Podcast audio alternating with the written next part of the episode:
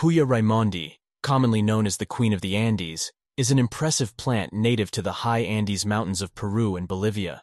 Its Latin name is Puya raimondii harms, named in honor of Italian scientist Antonio Raimondi, who first described the plant in 1874.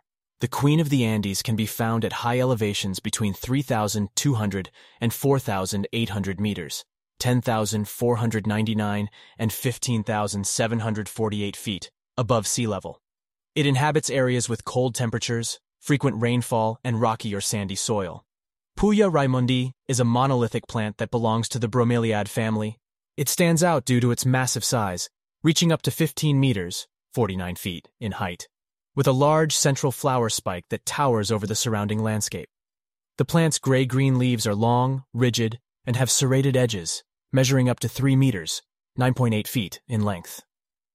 One of the most interesting facts about the Queen of the Andes is that it is a monocarpic plant, meaning that it only flowers once in its lifetime.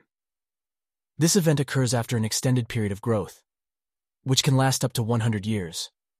Once it flowers, the plant produces thousands of tiny white flowers, which eventually give way to seeds. After releasing its seeds, the Puya raimondii dies, completing its life cycle.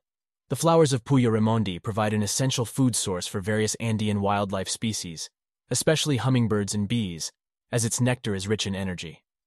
Additionally, the leaves of the plant have been traditionally used by local communities to create roofs, ropes, and fences.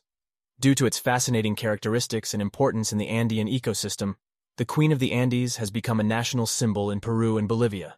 However, it is currently classified as an endangered species, threatened by habitat loss, climate change, and human activities, such as overgrazing by livestock. Conservation efforts are being made to preserve and protect this unique and awe-inspiring plant for future generations.